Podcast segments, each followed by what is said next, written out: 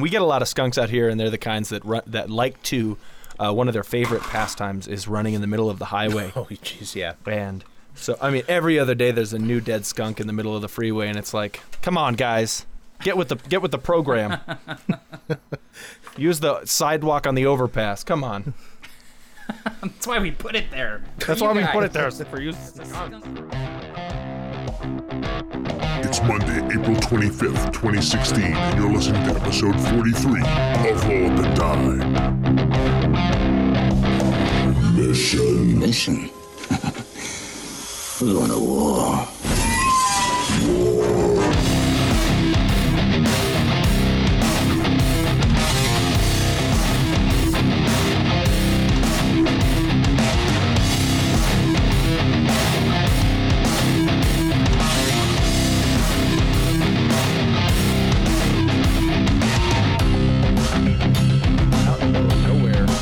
In this sort of scenario, this desert area where I am, it's pretty rough uh, uh, on the banks of the the freeways. You know, it's it's like a it's like a beautiful animal morgue. Mo- mostly mostly coyotes. Oh man. Yeah, it's really it's really sad. That, that's Um, that's an interesting thought, though. Um, you know, in uh, in millions of years after humans are logging on, and whichever species is now, uh, you know, putting out archaeologists, and they, they would find these kind of tr- these parallel trails of bones, you know, that they would recover Winding their way Right. across the countryside. Yeah. and, and, and absolutely have no idea what it means. What is like- this? They call these roads of slaughter. We're not sure what their purpose is. They call them the roads of slaughter. We assume these Yeah. humans sacrificed a coyote every 10 paces for, to the god of the golden arches, which appears every 20 miles. Oh man. Oh, jeez. Poor archaeologists. Uh, okay, so I actually have a banter topic I was thinking about earlier today. And All right, it might be a little too late to introduce a new banter topic, but hey, you know, I, I'm doing it anyway. Why not? Um, the uh, I was thinking about this while I was outside listening to Common Sense after uh, by Dan Carlin after my workout, and I was just hanging out. I like to just walk outside, and I was thinking if I, you know, I had a tough time in high school. Um, I mostly, you know, mostly because I didn't know what the hell I was doing with my life. Like I did not understand why studying was important or why doing your homework was important or Yeah. uh, why fitness was important.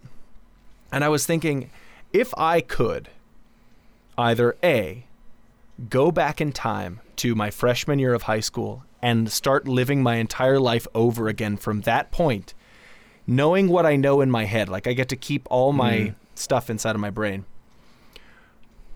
Or B, just stay where I am and keep going in this, you know, direction. Which would I choose? And I I had a, a difficult time deciding. So which would you guys which would you choose? Would you choose to go back and relive, uh, risking the changes that would obviously happen in your existence today? Or would you not? Well, it's it, see the problem is once once you have once you have uh, you know wife and kids, it's it's uh, a very different situation because Yeah. you know there's there's no guarantee you're gonna that that's gonna happen again. You know. Yeah. So, So- if you're so prepared, if you're it- prepared to- for to- that, Yeah. So to make it easier, since we all have spouses, you know, uh, only one of us has kids, but we all are married. Well, let's remove the. Well, I would stay because of my wife as a factor. Let's pretend that we'd still be able to meet the same spouse and have the same kids, uh, even if we went back. Would you go back and relive all that time? oh hell yeah. Me too, Matt. I, I I wouldn't. I wouldn't. There's there's just a I I, I wouldn't want to have to go through all of the shit to get to the good stuff. Because I, Yeah. if we're talking going back to junior year of high school, I'm just like, oh god, no, I don't want to work all those jobs again and deal with all those people and go through those breakups and then get back to where I am today. Like I'm pretty I'm pretty content where I am right now, so I'm thinking I'm gonna stay the course here. Yeah. Well, and you could. I just keep pushing this thing deeper. You'll meet the same spouse, like you'd meet Tila again, No, Matt. I but know, I know, but, but you could be a Harvard lawyer if you wanted. No, no, no. Because I, here's the thing. Okay, okay, because I I would I would have the same amount of ambition in high school and college. I guarantee you, because I would like, I'd go back in time and be like, I'm gonna do it different this time, and then I get into college, I'd be like, oh, I'm just not gonna go to class today. I just don't feel like it. It's like this is your second time. You get a second chance. You're literally a time traveler, and you're not going to class. I just don't feel like it today. I think that's probably I think that's probably the case that I might be giving myself too much credit thinking I'm going to go back in time and make things different when in reality I'm going to get there and be like, "Oh shit, I chose the the blue pill. Damn it." Yeah, yeah, exactly. Because the thing is, is like I I know myself. I know myself really well, and I know that I am a total load, and I know that I was even more of a load ten years ago, and so I'm not. I'm not going to do that. Yeah, but see, you're missing. Jeez, if we're going back junior year, I guess that'd be 11 or 12 years ago. Still, a, de- a decade or more. I, I was a total load, so I'm not doing. This is this is where you post that gif of Matt Damon turning into old Matt Damon from Saving Private Ryan. yeah, exactly. oh no. yeah, but see, you're missing the big Almost- picture, though. Think all you need to do is memorize a couple key stocks from that time period. Oh. Alex is the smart one. He's like, "Oh, dude, Dang yeah, I'm going to dude, make you're bank doing the you're doing the Biff Tannen going and going with the almanac, betting on the sporting Nah, events. You know he got what? greedy. That's He got greedy. That's a that's a good point, Alex. I think I think I might based on that because then I could like knowing what I know, I could set Tila and I up like That's really right. well financially. So yeah, maybe I don't know. Maybe I would. yeah, I, all right. Well, I think Like, it's set. We do it Teal and just I for the would- money. Teal and I would get married, and then I'd be like, hey, I have something to tell you. This is the second time we've been married. I went back in time 10 years ago with the knowledge of what to invest my money in, and we're billionaires. And she'd be like, What? And I'd just be like, Here's, we never have to work again. We can go build a hobbit hole wherever we want and just live in it. It's going to be perfect. Hell yeah. So, yeah, I would. I would. You've convinced me, Alex. You've convinced me. I have come to the other side. You swayed me. You swayed me in the time travel debate. Hey man, that money though. Yeah, exactly. Hey, dollar dollar bill, y'all. You know, play's got to get paid, and if I got to go back in time to get to get some money, I'm gonna do it. Oh man, uh, you want to hit that segue, Alex? Uh, sure. Yeah. Um, so going back in time, you could actually say stop a war from happening. Oh yes, everybody, welcome to Roll Up and Die, your uh, time traveling RPG podcast. My name is Barker. And my name is Matt from A Fistful of Dice. and my name is Alex, aka Captain Gothnog. And there's some interesting points about today's topic because initially we decided to do a uh, podcast about mass combat in RPGs, which is probably my favorite thing about gaming, tabletop RPGs, favorite subject. But a lot of the questions on our Facebook page, uh, which we answer at the end of every episode, uh, we answer one of them.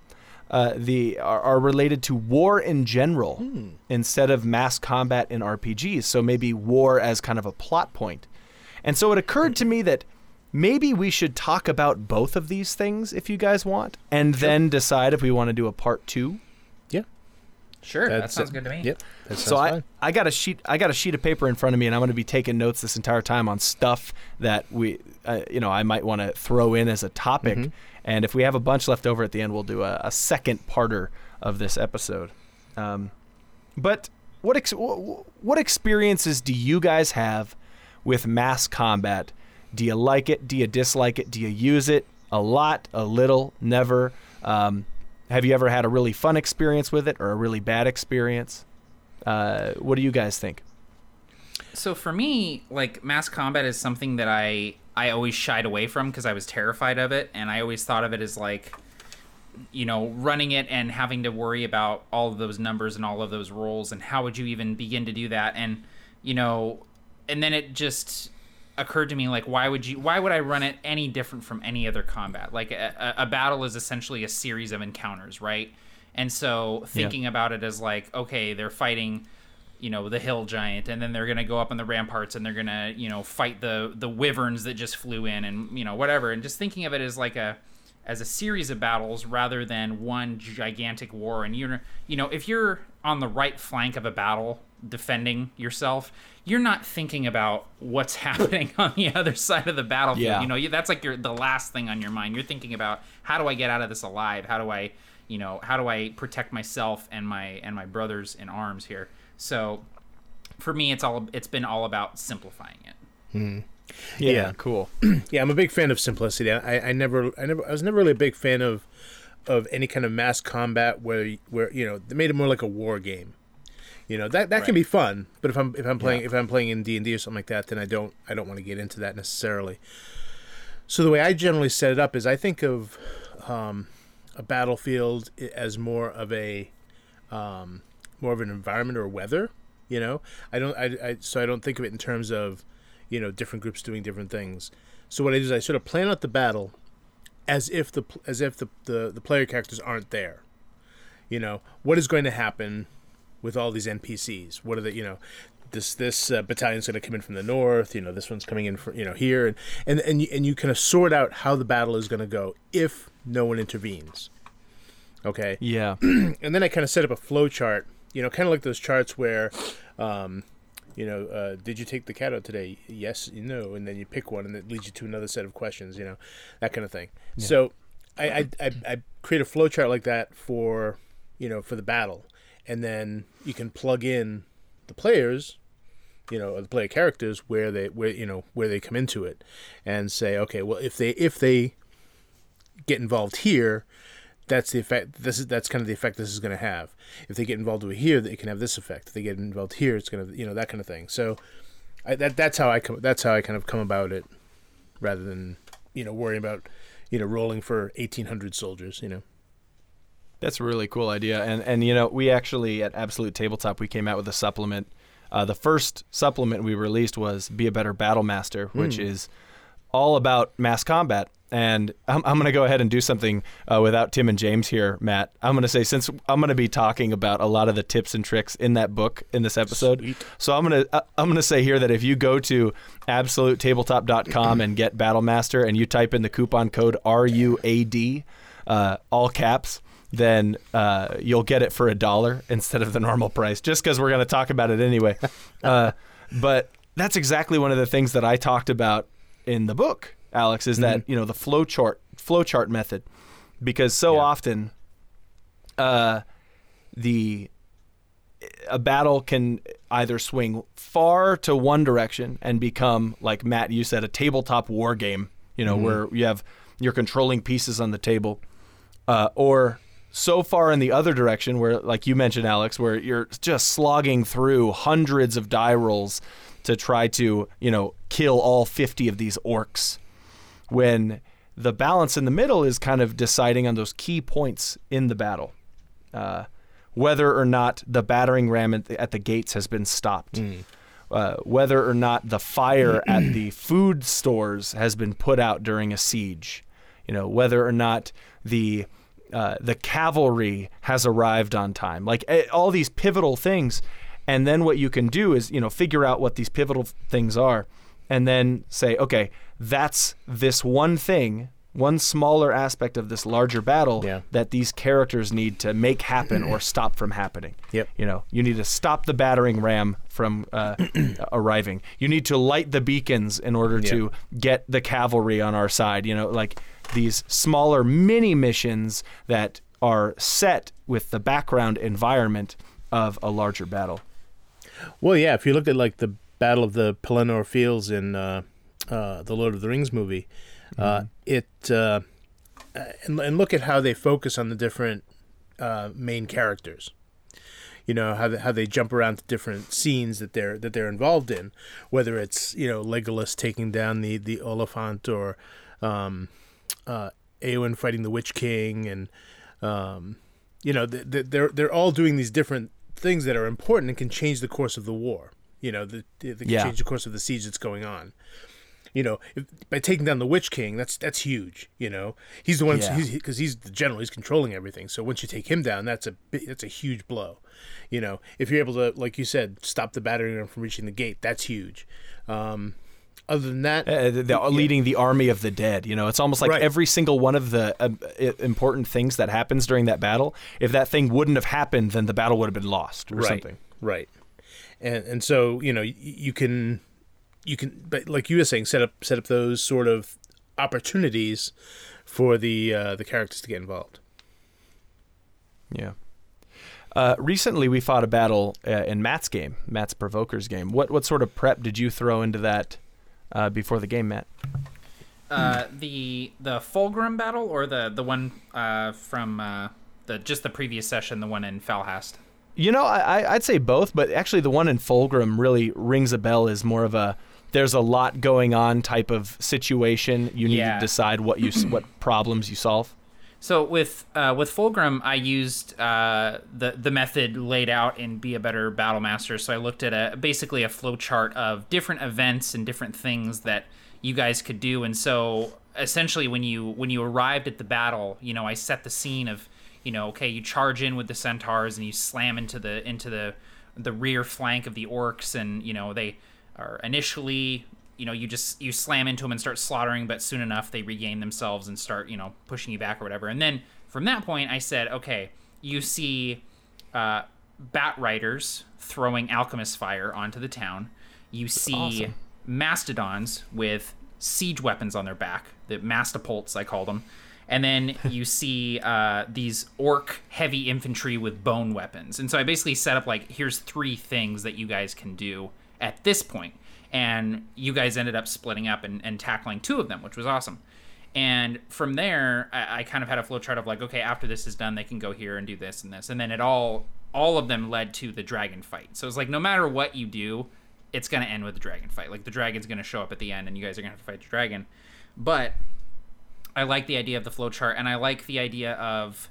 I, I didn't do a good job of uh, of presenting this, but I like the idea of for everything that you don't do, there's a negative effect. Like you mm. guys didn't go after the orc heavy infantry. I should have described.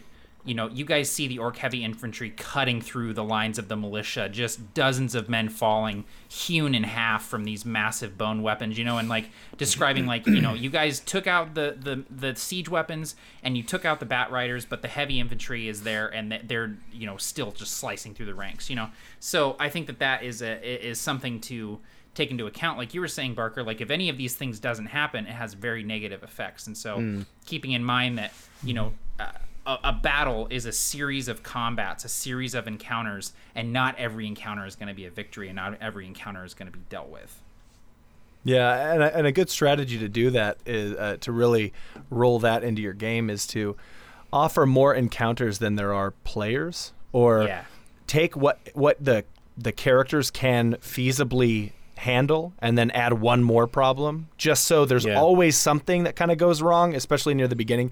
Even if they're like just kicking ass the entire time there's always that one thing that's like oh man well we couldn't stop that but now we have to deal with the consequences of that um, which will create i mean it's kind of like a helm's deep situation. You know i love uh, you know lord of the rings arguably if you look at it through a, a a certain lens, it's it's not a very good role playing game. We, we've I've mentioned that before on this podcast.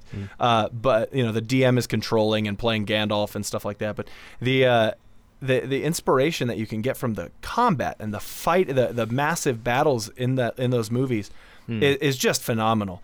The you know Helm's Deep is a great example of uh, the the characters being able to handle something or choosing what things to handle. Yeah. You know, Gimli and Legolas are going to handle the the battering ram at the gates. Um, Aragorn's going to be leading the archers and handling the ladders. Uh, and then all of a sudden, what happens when they don't solve the problem of this, you know, or can't solve the problem of this guy with you know detonating a bomb at the deeping Yeah. wall? You know, Yeah. that goes off, and now you got a whole other bunch of issues to deal with. So uh, that kind of flow chart, like both of you recommended, is a super good idea.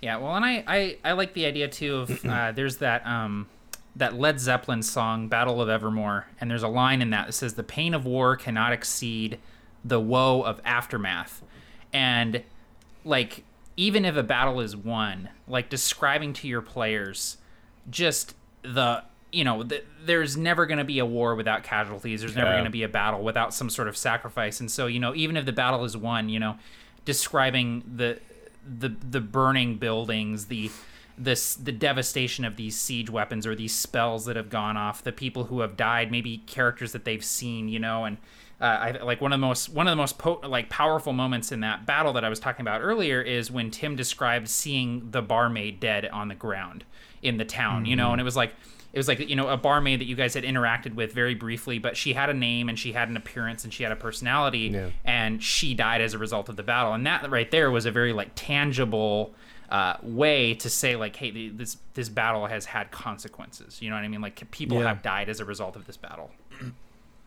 I think taking advantage of narrative techniques, uh, even if you're, you're if you're not doing that in your basic grid game, uh, gr- grid battle on a battle map or something, uh, mass combat is the place where you can really throw that in, Yeah. and it'll it'll only make the game better. Absolutely. I'm also a big fan of uh, occasionally providing, um, uh, you know, just a good number of mooks for the uh, for the players. Um, Because I mean, let's face it, in in a, in a in a war situation, you're going to have a lot of people who are conscripted or uh, just don't really have the training. You know, maybe they maybe they've received some basic military training, but they've never actually used it for anything. Because you know, you keep in mind the adventurers have been out there; they've been doing stuff that they they that's how they that's how they get good at what they do you know, most of these are, are, younger people who have, have never seen war before, perhaps, and so, you know, uh, they, you know, they they come they come charging down the hill at you because they're ordered to, and you know, you as a even a even a eighth level character can just slice through them like like nothing, you know. So you can just be taking them down left and right, and, and um, that can also be uh, create really cool scenes for you know for some of the characters too. Yeah, two of my favorite techniques to use in mass combat are uh, minions and HP pools. And minions are Mm-hmm. Yeah. that's an idea from fourth edition where if you hit it, it's dead. Like you don't roll for damage. You're just trying to hit their AC, and one hit is enough to take them out. And then the HP pool is like, don't worry about you know how many there are. Don't say there's 24 goblins. Just say there's a mob of goblins. Yeah. And have the players just describe, you know, the attack and then hacking through them and it's possible that they might deal enough damage to take out two or three goblins and so you just deduct all of that from a from a pool Right. of hit points rather than worrying about individual goblins. Yeah. Just look at a big a big, you know, 100 hit points worth of goblins or whatever. Definitely. Yeah, for sure. Like uh, just to group them all together on a single character sheet. Yeah, exactly. Because it's like that- it, you know the players aren't going to be able to tell the difference. And if you want, if you want to spice it up, you can have two different groups, like two different HP pools. This is the archers. This is the melee guys. Or have one big group in an HP pool, and then the general on his own with his own HP, his own AC, his own abilities, and stuff Yeah. like that. Yeah. Um, I, I'm, I'm scanning through the questions on our Facebook page, and realizing that I think it's going to be impossible for us to cover all of this and all of the questions. but uh, I, the the reason I love this subject so much is, and I probably should have said this at the beginning, but is because this is the thing that got me into role playing games. Is the idea of being able to participate in or run as a game master a battle because I loved like there was a just a time and that time still exists where I just love doing this stuff. But Matt, like you said at the beginning, it's terrifying and it's Yeah. so easy to screw it up and turn it into a game of medieval total war or a game of kill 97 orcs uh, over the course of 5 hours Right. like real time five hours. Um, so if someone came up to you, uh, you guys, and said, "I am afraid of running a mass combat in my game," and you were uh, had to give them one tip, one piece of advice uh, to get them going, what would that be? Um, probably keep it simple, like we already talked about. You know, don't don't Yeah. don't don't try to make, you know, don't try to make a, a, a big a big war. Just make one little part of it that your characters are going to be interacting with, and the rest, you know, just you know, take care of it in the description. Don't you don't have to worry about uh, specific troop movements. Just worry about that area around the players. Right. Yeah, for me, it's um, worry about the narrative first. Don't make it about bookkeeping. You know, you don't want to be sitting there just rolling for every single creature, keeping track of all these hit points and stuff. Allow your players to narrate things in a big battle like this because that's that's the kind of thing that they want to do in a battle is they want to they want to cut through five goblins trying to get to this commander. Let them do that. Like, don't Yeah. say, "Oh, you got to you, you're going to take attack of opportunity charging through all these goblins." Like, no, let them charge through and describe hacking off heads and limbs and stabbing goblins to get to this general that they're trying to run Yeah. towards. You know, like uh, let like the cool factor override any sort of sense of that you have of the rules, especially in a mass combat. Worry less about the finicky finickiness of it. So. for Yeah. sure. And because a mass combat, that's not going to be every session you run. No, You know, I- yeah, I it's, mean, it's like, it's like a big event. Oh, Yeah, maybe, and I, I don't yeah. know. I, I'm saying that it might be. You might be running the, you know, the uh, a campaign where people play Marines in the South Pacific Yeah. in World War II, and every single uh, session is a different island campaign or something. Right. But uh, you know, for the most part, you're going to have a lot of things lead up to a battle, Yeah. and I actually think that's uh, a, a good transition into the next part of this topic: uh, war in a role-playing game in general. Mhm.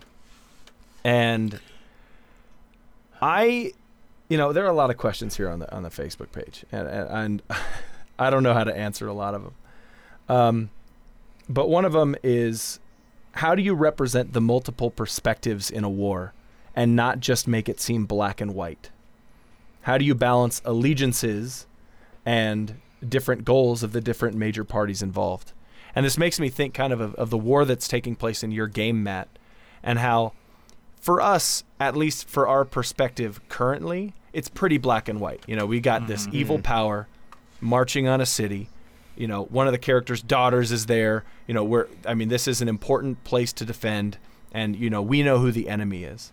Have either of you ever experimented with a war that does not necessarily have clear sides? Oh, certainly. I, in the, my last campaign, uh, I think I mentioned this before in an episode, but for different reasons. But in any case, the um, the war was against an empire that, that hated like all magic, and so they were they were bent on wiping out everyone from elves to trolls. You know, anything that wasn't basically human. Um, Hmm. And uh, so at one point, the characters came upon a battlefield they were that they had to get across, and they they were watching elves and hobgoblins fighting side by side against this, you know, this threat that was now descending upon them, and uh, that led to a, a whole bunch of other cool stuff like, you know, hobgoblins now being allowed to roam the city because now they're allies, so you can't say no when they when they come back back to the city to sort of you know, uh, little R and R that kind of thing.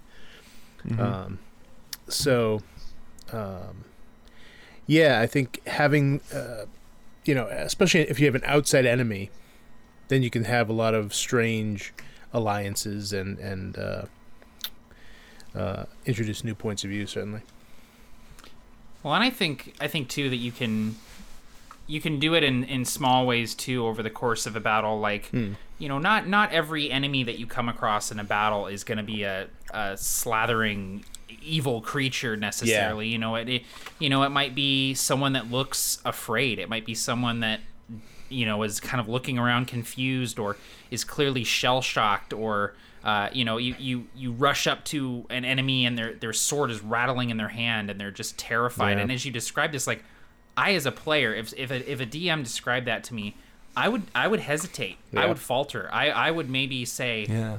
you know I I leave him be you know or Yeah. I, I, I, I I give him a nod and pass by him because Yeah. clearly he's not supposed to be here and you know that kind of stuff is it's just little little simple ways that you can evoke that sort of like you know war sucks for everybody it's Yeah. not you know these people these people aren't having fun here Yeah. Have a maybe have someone on the enemy side call another person by their name. yeah, yeah You know, something as simple as a name can really, like Matt said, give the characters some pause. Like, wait, wait, wait, wait. You're telling us we're killing real people here? Like that's yeah, that's ridiculous. Yeah. Uh, and, and I'm. Oh, go ahead, Alex. No, I was just gonna say, and uh, you can have things uh, laying around after the battle too, because uh, soldiers, you know, they tend to carry bits from home to remind them of, of their home. So, you know, a, a small picture drawn by a child, you know, kind of hanging out of their pocket, or you know um, a, a clearly you know piece of woman's woman's scarf kind of tied around you know their wrist and uh, something like that. You know th- those those little things again show that these people had home families that they left to come do this. Why are they here? Yeah. Right. As somebody whose homebrew world also is uh, is in, almost infested with a war that's not black and white. Like there's a lot of gray area in it. I just want to come out and say that a black and white type of uh, good versus evil type of conflict, uh, a battle in this case, is awesome. And I think that it's a cliche for a reason. And I think it, uh, oftentimes, I fall into the pit of overcomplicating my campaign with nuance to the point where, you know, nuance should always be nuance. You shouldn't expect the players to pick up on all of the different little gray areas, but but the enemy's afraid, but are they fighting for the right thing too? Are we fighting for the right thing? If you have too much of that, which is, you know, you should have some, but if you have too much of that, all of a sudden it's like, "Oh man, I don't even know what we're doing here anymore." Like Yeah. I can't make a, a educated choice in this world. So, uh, you know, as as fun as it might be to say, "Hey, you might be fighting against people who are also good," you know, after a while it can get kind of sluggish and change the the tone of the game to a, uh, the players questioning their own morality instead of the characters doing so. Well, and I think that you can have you can have a pretty cut and dry sort of good versus evil battle and still have some little nuances in there like I mean in in, in the provokers campaign like yes the the barbarian horde from the from the marshlands like you know clearly they're reveling in this battle and they've they've chosen to do this but like after all is said and done like they are far far away from their home and they mm-hmm.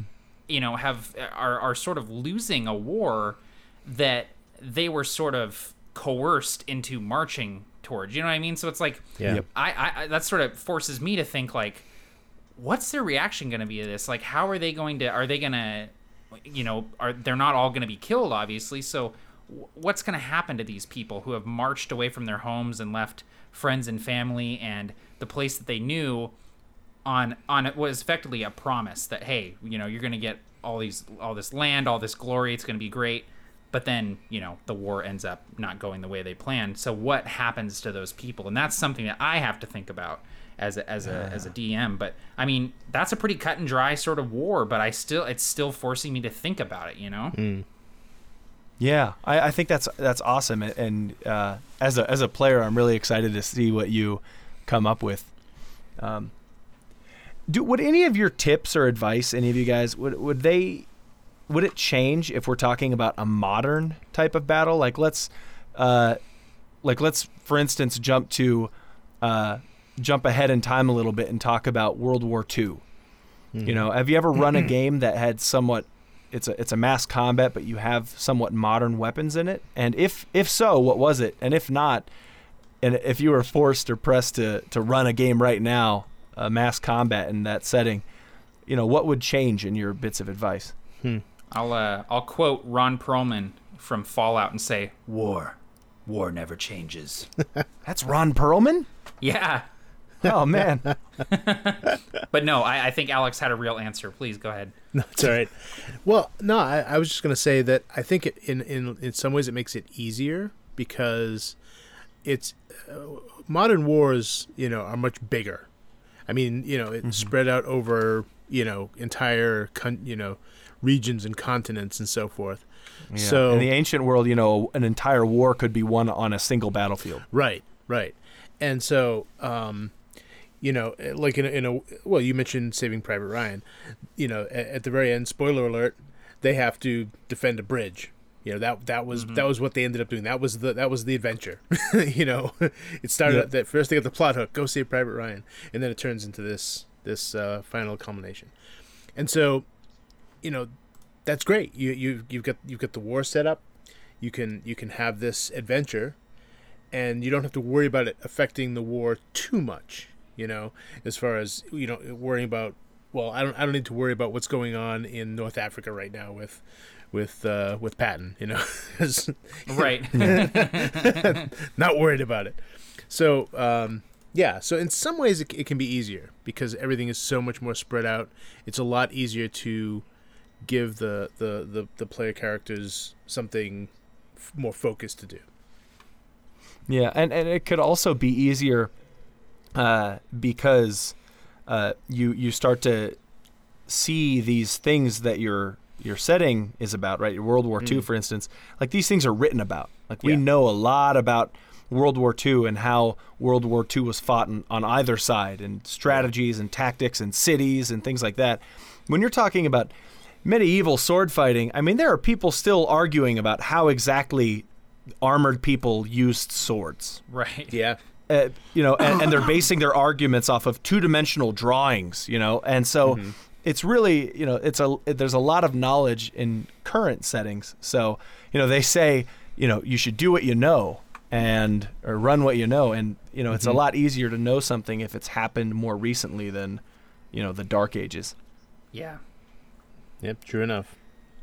But I think you know ultimately, like you're, you're talking about, Alex, it, it it's easier, and I think the tips don't change, the advice doesn't change. Yeah. It's Yeah. you still keep it to like even Saving Private Ryan, the scene where they're defending the bridge.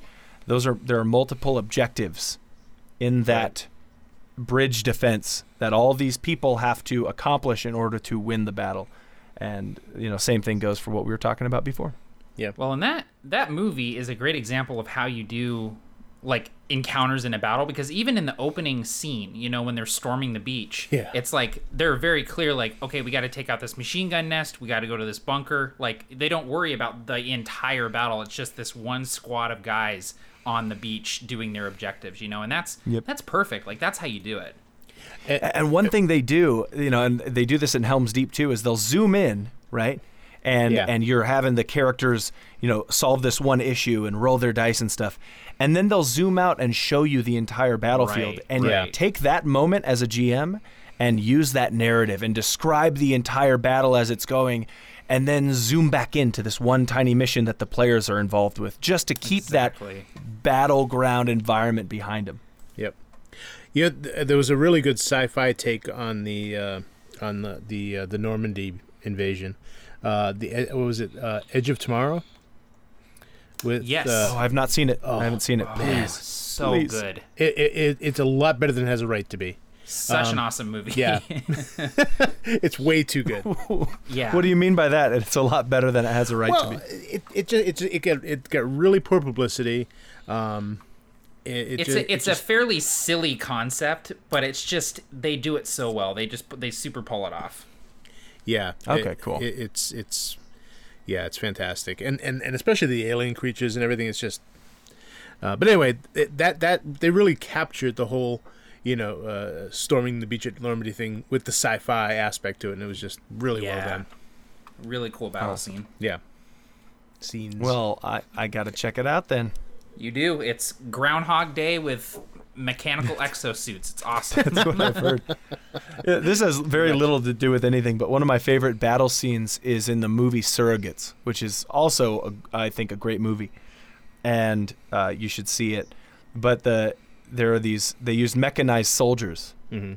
and one of these soldiers dies, gets shot, and you know falls to the ground, and then it flashes to the base where the soldier actually is, and he pulls out of his video game pod and says, "All right, I need another suit." And the guy's like, "Those are expensive. Don't do that again." And it's like this: the war is being fought like an Ender's Game style video Yeah. game, first-person shooter. And I, That's I just. I, yeah, I love that scene. That's a fun little thing to throw into your game. But, um, do you guys have anything else to add before we take a question? You know, I think it's interesting. This is one of the things where we all kind of not only agree on it, but we all have the same advice to give about mass combat. Yeah. Well, it, Well- I, I've been thinking of a lot of tangents to go on, which I'm desperately trying not to, like yeah. you know, sea combat and things like that. It's like, no, no, focus. Well, you know, a sea battle. You know, is that how would would your advice change with the sea battle? Yeah, Ooh. yeah. Oh, Because- hit it up, man! Come on. Well, well, well, because I mean, with with sea- with sea battle, you're you're basically on a moving platform that is um, presumably in combat with another moving platform. And so it's it's almost like a combination between you've got two battles and a chase going on basically. Yeah. So, yeah. so uh, you, you know, think of it like that. And then of course, if, if depending on how many ships there are, it can be really complicated. Um, but yeah, it, it definitely adds an extra uh, dimension of mass movement to it, which can you know make you make it a little more complicated. You could still do the you could still end up doing the, the outline and the flow chart and all that kind of thing, and it was, and it could still work. But now now you have to think in terms of like consider ship kind of like a zone, you know, and so all right, this is what's going on in this zone here. Now I suppose that could be easy for setting up, you know, characters do certain things like. Uh, okay, you have to get onto that ship and stop it because that has, you know, whatever MacGuffin on it that you need to get. So okay, so mm-hmm. we we need to get that ship. Then then all this other stuff that's going around doesn't matter as much, and then you can kind of just paint it with broad broad strokes. Oh, that's a you know that's a really good point. I like your your way of defining it as different zones. I'm planning a one shot right now that's going to take place in an airship battle, like a, Oh, just nice. a massive naval battle in the sky. Dude, and yeah. uh, what I, what I'm going to do, I'm so stoked about this, is give the players their own ship, mm-hmm. And then have them kind of determine, you know, use that flow chart, determine what things to solve, uh, what what ships, what zones, quote unquote, to to destroy or board or you know take care of uh, over others. So I I love that idea of you know one ship being you know having something different going on than another ship. Maybe it has different weaponry, different types of people, different purpose, the MacGuffin, something like that, and Yeah. then um, uh, still like before, giving the players the choice. Yeah. Yeah, Awesome. That's awesome, I- man. I love that. And I just I just want to before we take a question, I just want to say that like mass combat and big battles is something that like that I struggle with still and I don't quite have a handle on the way that I like to do it. And so I'm intentionally creating big battles so that I can get better at it. You know, I'm Yeah. I'm I'm creating situations where I have to run a big battle even if I don't feel totally comfortable doing it. And so it is one of those things that like uh, don't don't get dismayed if you run a big battle and it feels too chaotic or it feels too structured or it feels like the the PCs win too easily or they or they lose too quickly. Like don't get discouraged. You will Yeah. find the way that you like to run a big battle like that, and it just takes practice to do. Yeah, for sure. And, you know, and, you know, your use your gut instinct a little bit too. If if you feel like it's a little too structured, let the reins a little loose. You know, if you feel mm-hmm. like Yeah. it's a little too chaotic, pick two things to focus on and let the players, you know, only really see those two things as things to take care of. Yeah, absolutely. Yeah, and, and work your way up to don't you don't have to start with you know the Battle of the Pelennor Fields. You can start with you know a, a siege of you know fifty orcs in a small keep. You know, start Yeah. start start Yeah. tiny. Exactly. You know, and and and, and you know get get your get your legs, and then then build up to the big the big uh, battles. That'd be a cool Yeah. idea for a campaign. You know, session one, 50 orcs storming a keep and you're defending it, uh, and then, and then you know, session two, you or at the end of session one, you figure out why they were storming it, and you're part thrust into this adventure, and you follow the adventure through until the finale, in which you have 5,000 orcs storming a, you know, a, a keep with a larger keep with a larger Yeah. defending force, something like that. Right, And you know, now you that'd be a cool little finale, a cool little campaign. Yeah, man. Uh, so we'll take a question now. At uh, we have our a Facebook page. Uh, I don't know if you guys knew that. I talk about it occasionally uh, here on Roll Up and Die. Uh, it is at facebook.com slash roll up and die. Uh, we are uh, the only podcast at that website that I just gave you. Uh, you won't find any other podcasts that have to do with a delicious candy element that uh, often has pop out shapes. Uh, but yeah, uh, and we take a question every week. Uh, we'll post up our topic. You ask your questions, and the question with the most likes, uh, as Facebook calls them, uh, will get the will get the answer. So this question is a little strange because it actually has to do with war in general and not necessarily mass combat. But I think that's all right. It's a little change of pace, and I think we've covered mass combat. So I, I will read this right now. Mm-hmm. Uh, da, da, da. All right. The question is this, and it's from Bradlyn W. And she asks if this is a war that only has two or three warring parties, what are some ways to go about introducing your characters to each faction without it feeling like an episode of Love Connection? so, I'm going to need to ask a question first because, uh, and everyone take your drink. I feel like I've seen Love Connection, but I don't know what it is. I- I'm, Uh, with, I'm with so- you there. I don't know it either. So Was Oh, okay. Was, was Love Connection? Wait, Oh crap! I I'm feel like Love googling it. Connection is from something else. Uh, Love Connection is okay. Is that from a cartoon? no, Love Connection is a TV show Oh, where Okay. you have. I think you have like the three people in the back room and the one. Yes, you do. Is it like door you have- number one, door number two type thing? Yeah, and you get to ask questions like, "If Oh. I were a tomato, how would you juice me?" or some shit like that. Yep, yep. So I've never had. A now I have to figure out what the question means. I Uh, think it's this saying is- like like meet your bachelors. Here's the orcs from the forest, the kobolds from underneath Right. the ground, and the men of the and the men of the uh, of the lumber mill here, all fighting for your attention. It's the love connection. If I were a sword, how would you how would you sheath me? You know. Oh no! oh man. okay, so we're gonna have to guess guess our way through this. Okay, so Yeah. what are some ways you would go about introducing your characters to each faction uh, without it, I don't know, feeling dumb? uh,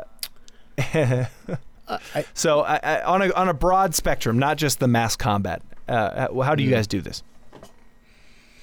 Well, presumably, you, you, well, I guess it depends on how long you've been playing playing the campaign for. If it's a, uh, i ideally, if, if if you've been playing this campaign for a while, then you would have built up to this point by, you know, them putting out little little brush fires here and there. You know, the uh, Yeah. the orcs are moving into Kobold's territory to use uh, to use Matt's uh, uh, established um, canon here.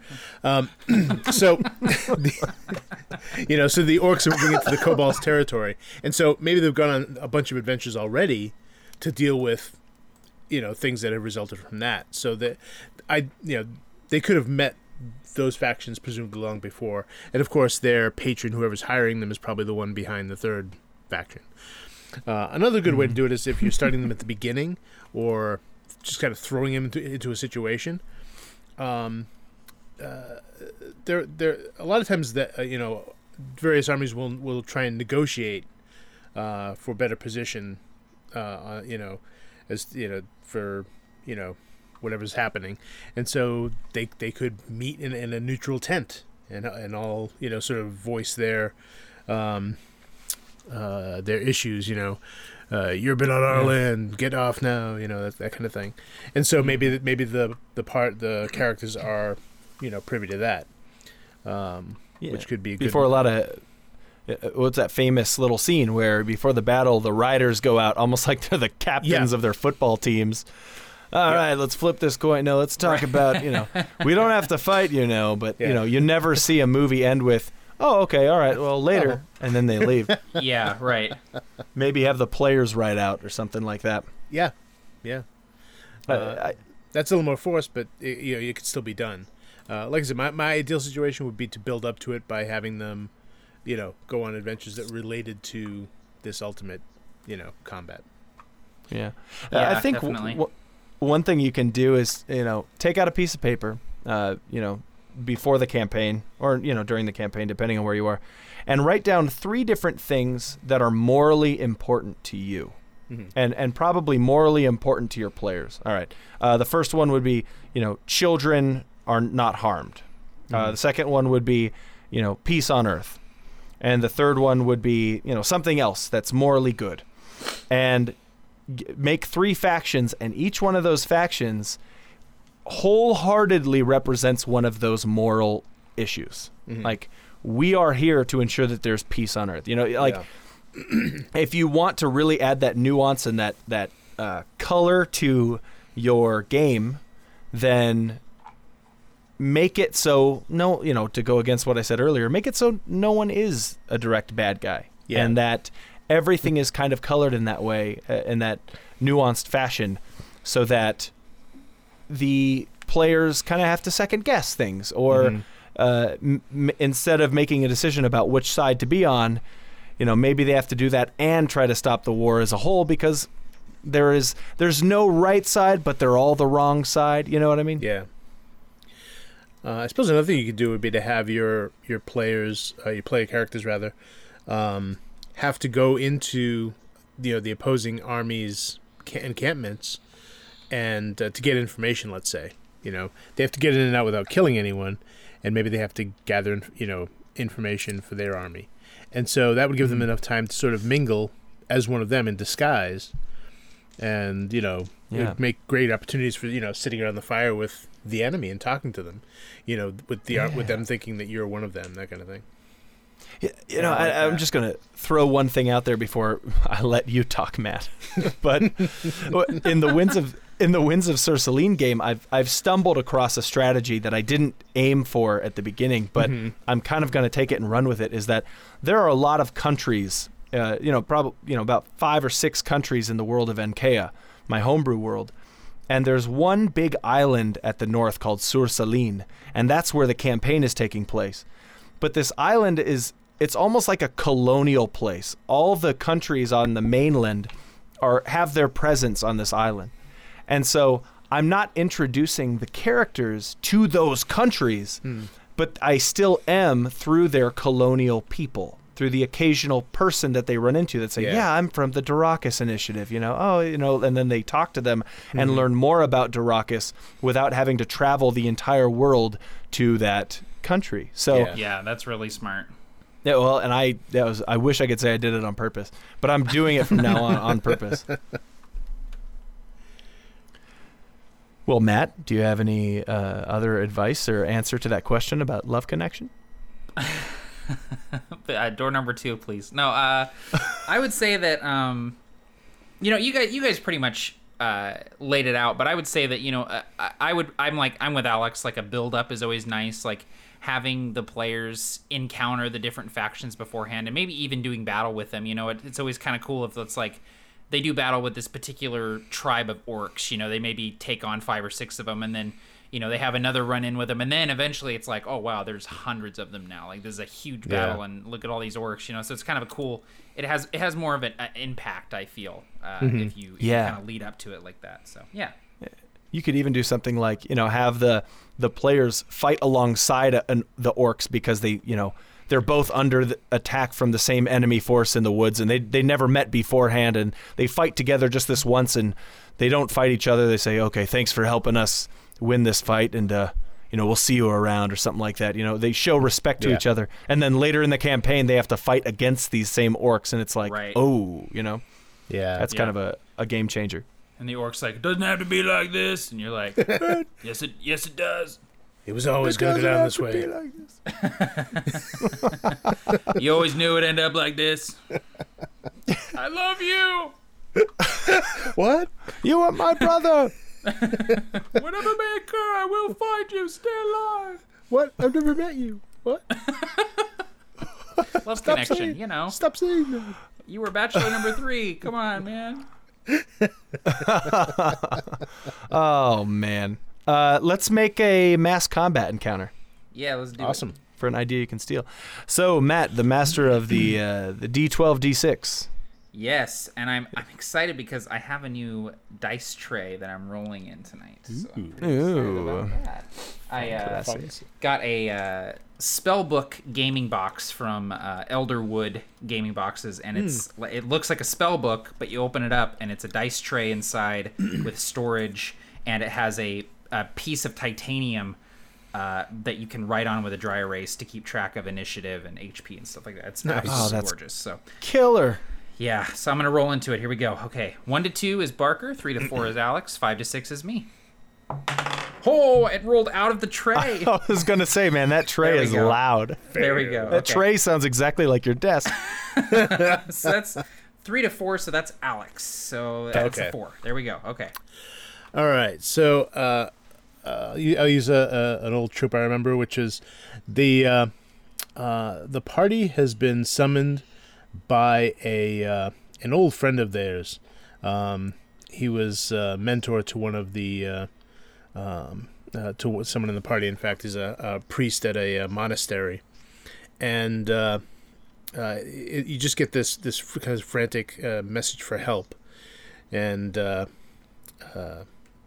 and of course you, you can't refuse because it's this is someone who has been like a father to uh, uh, to many of you, and so uh, you have to go. All right. And this is a one shot, so we only have a certain number amount of time, so you Yeah. can't refuse. That's I right. prepared this. All right, Okay. cool. I like it. All right, here we go. So Uh, one to three is Barker. Four to six is me. Oh, that's beautiful. Okay, that's a five. Okay, um, so I'm gonna say that um, the the battle that is happening is actually uh, a person who is returning to their homeland to claim uh, a birthright of theirs. So the person who has who has summoned you um, is you sort of start to realize that uh, maybe this person that's battling them has a bit of a eh, they have a bit of a claim to this, and it could be uh, some sort of relic, it could be a plot of land, but essentially they're they're coming back like Robin Hood style to basically reclaim uh, what has been taken from them. Awesome. Nice. This one through six is Barker. Okay. That's a one, so that is. Hang on, let me check. I wrote it down. On your That's Bark. titanium dry erase. Yeah, that is. Let's see here, one through. Six, that's Barker. Okay, cool. He has the Excel spreadsheet up. He's just Yep. cross connecting all the, the cells or whatever. I have that a really complex algorithm that happens every time we roll here on Roll Up and Die. Yeah, that's good. It's rolling is in our name, and I Yeah, feel man. like it's important to take that We gotta live seriously. up to it. We gotta live up to it. We spare no expense. Uh, yeah. So I think that this uh, this battle uh, is possibly seen as something that's going to start a war, and uh, a war over a throne, almost like the uh, uh, the War of Spanish suc- uh, Succession, where you know a ruler dies and everyone's like, "Hey, I have a claim to that throne." "Hey, me too." "Oh, so do I." And then all of a sudden, everyone's after it, and then you know a big war begins. And so, uh, you know, I, I like the idea that multiple parties are involved uh, in that sort of way. I do think, though, that now we should go around one more time and describe the battle and battlefield itself. I think you're right. All Let right. me roll again. Ooh. Same numbers as last time. All right. Four. So that is Alex again. All right. All right. So this monastery is located uh, uh, uh, kind of kind of up in the foothills of this of this mountain range, and it, and it's up on this you know kind of pillar of rock with this uh, road that sort of winds up to it. And uh, uh, when the when the players got there, they found out that the um, uh, that you know as as you were saying, Barker, the the the, the, perhaps the sovereign has died, and so uh, there are many who believe that they have the right to take this take the uh, throne, but the crown is kept at the monastery, and they need that to to become to become king, and so um, as as as as the uh, PCs are sort of made aware of this, and they walk out onto walk out onto the uh, um, the wall of the monastery, and they see from several different directions these large armies with different colored banners, all heading toward the uh, uh, the monastery to uh, take to take their birthright. Nice. That's awesome, man. Okay. Here we go. That's a three, so that is Barker. Is that me? Okay. I, I thought that. Oh yeah. Okay. One through three. Sorry. Check your algorithm at the door. Uh, so uh, I like the idea of the monastery being a naturally defensive position. Like it's kind of like a beacon. I'm thinking something like Edoras in Lord Yeah. of in Lord of the Rings. You know, it's on this hill, one road up to it. Uh, but I'm going to add something very simple to it uh, that I think is uh, still equally important. I'm going to say that it's snowing. It's midwinter and there's snow on the ground and Nice. snow is falling to create that environmental factor for the battle. Nice. Okay, here we go. That's that's mine. That's it. That's a five, so that's me. Okay. So I'm going to say that this monastery um, hasn't always been a monastery. It was actually a, a great fortress at one time, centuries ago. And the you know the PCs are sort of frantically, you know, what do we do? How do we defend the monastery? And the head monk, you know, maybe the one who summoned you there is like, well, this didn't always used to be a monastery. Um, there's some some pretty advanced sort of uh, defensive mechanisms in the bowels of this place, and you know, I, I imagine. You know, different sorts of uh, siege weaponry and defensive things, like you know, creating a rock slide for one army that's marching up the hill, and a bunch of murder holes like around the side where you can fire out javelins and arrows and things like that, and sort of uh, giving the players a bunch of uh, sort of options for things that they can do to sort of sabotage this army. And the inspiration for this is uh, the movie Willow. The scene where they get to that uh, the the old castle that's Yeah, overrun yeah. with trolls, and Madmartigan like sets up a bunch of traps and like has crossbows Yeah, everywhere and like you know just all that kind of stuff. So I I, I would love something was like great. that where the where the PCs have you know okay you guys have an hour before the army gets here. You know what are you gonna do to prepare and uh, have them be able to set up the defenses and stuff and. I think that would be really cool. Oh, hey, I, I have another uh, uh, another option too for that. Um, Awesome. That, that I want to throw in, and um, uh, so rather than have maybe you know maybe the monastery used to be a fortress like you were saying, but rather than have all the you know these these siege things, maybe uh, part of the this this particular monastery's operation is it's kind of like a prison, and uh, and so uh, down in the bowels of this place, they have prisoners, many of whom you put here because you've been helping to, um, you know, to, to clean up the roads from bandits for quite a long time now. It's how you got to the level you're at. so now you have to go downstairs and and ask these, you know, 40, 50 men to uh, to ba- basically help defend this place. I love that. Yeah, That's the, great. The monastery is called uh, Arkham. Is the name of the monastery? yeah. Yeah. Nice.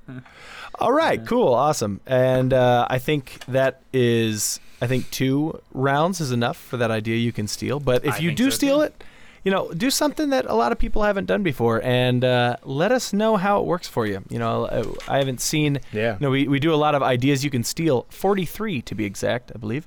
And so hit us up on the Facebook page. Let us know what you do, how it works for you, what you changed in any of those ideas. And uh, I'm excited to, to read some of what people say. Absolutely. Or better yet, if you play online, then uh, send us a link and we'll we'll watch it. yeah.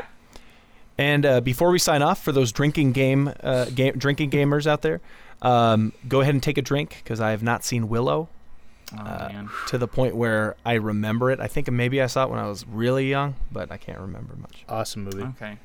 It's it's Yeah. it's I love Willow, one of my Yeah. favorites. Uh, before before we sign off here, I actually want to I, I want to give a little bit of a plug here. Alex, you just released a new supplement through Critical Hit Publishing, and it's another cinematic environs and it's mountains this time around. That's right. Yeah, we just did mountains Yeah. today. And I'm Um, super excited to read through that. Yep. Uh, yeah, it just uh, I just finished it. Finished it. Well, it just came back from the last round of editing today, and uh, and so yeah, it was. Uh, I was really excited to put that out. Um, I'm hoping we can get um, uh, the battlefield environs out there pretty soon too. That's uh, uh, tying in yeah. with what we're doing here. But um, yeah, uh, uh, Debay is working on that pretty much right now. I think. Uh, also, Ariel, I think he's almost done with. So yeah, Oh, nice. Awesome. One of the Dude, things that I awesome. really like to do is uh, take a, a binder and throw in just a like all the Raging Swan Press stuff I have in a binder, which I call kind of my sandbox binder, my inspiration binder. And I'm gonna I'm gonna do the exact same thing with the cinematic environs because uh, that's a super cool idea for a product, uh, uh, for a, a, a supplement, and I'm gonna you know keep releasing them as quickly as possible, and I'll fill this binder up because I'm, I'm I'm super excited about it. Yeah, that's great, man. well, thank you. So yeah, check it out on DriveThruRPG, Critical Hit Publishing, and uh, once again at AbsoluteTabletop.com, uh, you can get Be a Better Battle Master. Uh, if you for one dollar, if you type in the coupon code RUAD, which I hope Tim and James don't kill me for that, man. That was a I'm, spur of the moment. I'm moment. sure they won't. You, you know, fine. Tim will Tim will just eat that up. He'll be like, "Oh, dude, yeah, that's rad." yeah, he will. He will. And see, Tim, if you're listening, we already said you'd say that, so okay, Yep. you'd be Can't cool. go with it. back on it. Thank you, everybody, for tuning in to Roll Up and Die, your war torn RPG podcast. My name is Barker. And my name is Matt from A Fistful of Dice. And my name is Alex, aka Captain Gothnog. and may your wars be fought hot and ready. Uh, This show has been produced by Roll Up and Die and is copyright 2016. It is owned by all three of the primary hosts. The games, movies, and other super awesome properties mentioned in this show are the property of their respective owners. Stealing sucks. You can find all three of the primary hosts on YouTube and other websites. Matt is at youtube.com slash a fistful of dice. Barker is at youtube.com slash be a better game master. And both of their work can be found at absolutetabletop.com. Captain Gothnog is at youtube.com slash Captain Gothnog, and his work can be found on DriveThruRPG via Critical Hit Publishing. Listeners are free to use this show in any way, shape, or form, as long as credit is provided to the Roll Up and Die RPG podcast. Look for other releases of the show on facebook.com slash rollupanddie, iTunes, and rollupanddie.podbean.com. Have a fantastic day, and as always, happy gaming.